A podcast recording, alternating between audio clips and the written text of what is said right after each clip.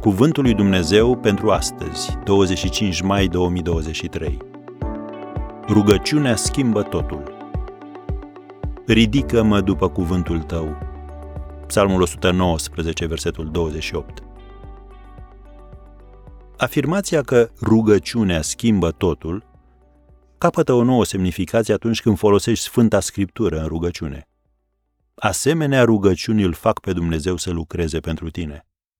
În plus, tu ești cel schimbat prin intermediul lor. Când rostești cuvântul lui Dumnezeu în rugăciunile tale, iată ce se întâmplă. unu. Credința ta crește și te ajută să primești mai mult din ce ți-a promis Dumnezeu. doi. Mintea ta este înnoită și te face să vezi lucrurile diferit. trei. Cunoști voia desăvârșită a lui Dumnezeu. patru. Poți umbla în adevăr. cinci. Crești în maturitatea ta spirituală. șase. Te apropii mai mult de Dumnezeu și ai o relație mai profundă cu El. șapte. Te deprinzi cu căile Domnului și ele devin căile tale. opt. Înțelegi răspunsurile lui Dumnezeu la rugăciunile tale. nouă. Te schimbi în bine. zece. Te uiți la mielul lui Dumnezeu, care este chiar centrul Bibliei.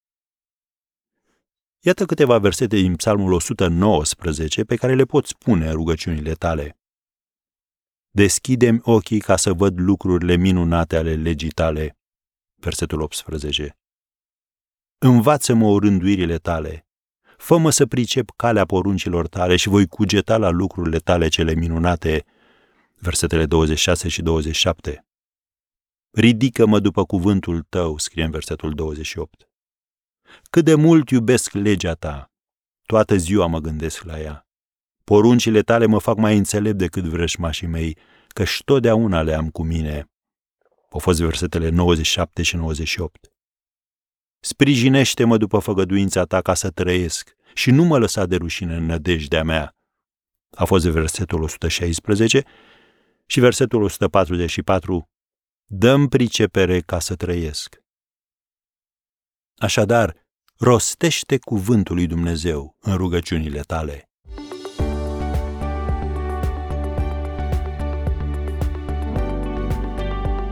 Ați ascultat Cuvântul lui Dumnezeu pentru astăzi, rubrica realizată în colaborare cu Fundația S R România.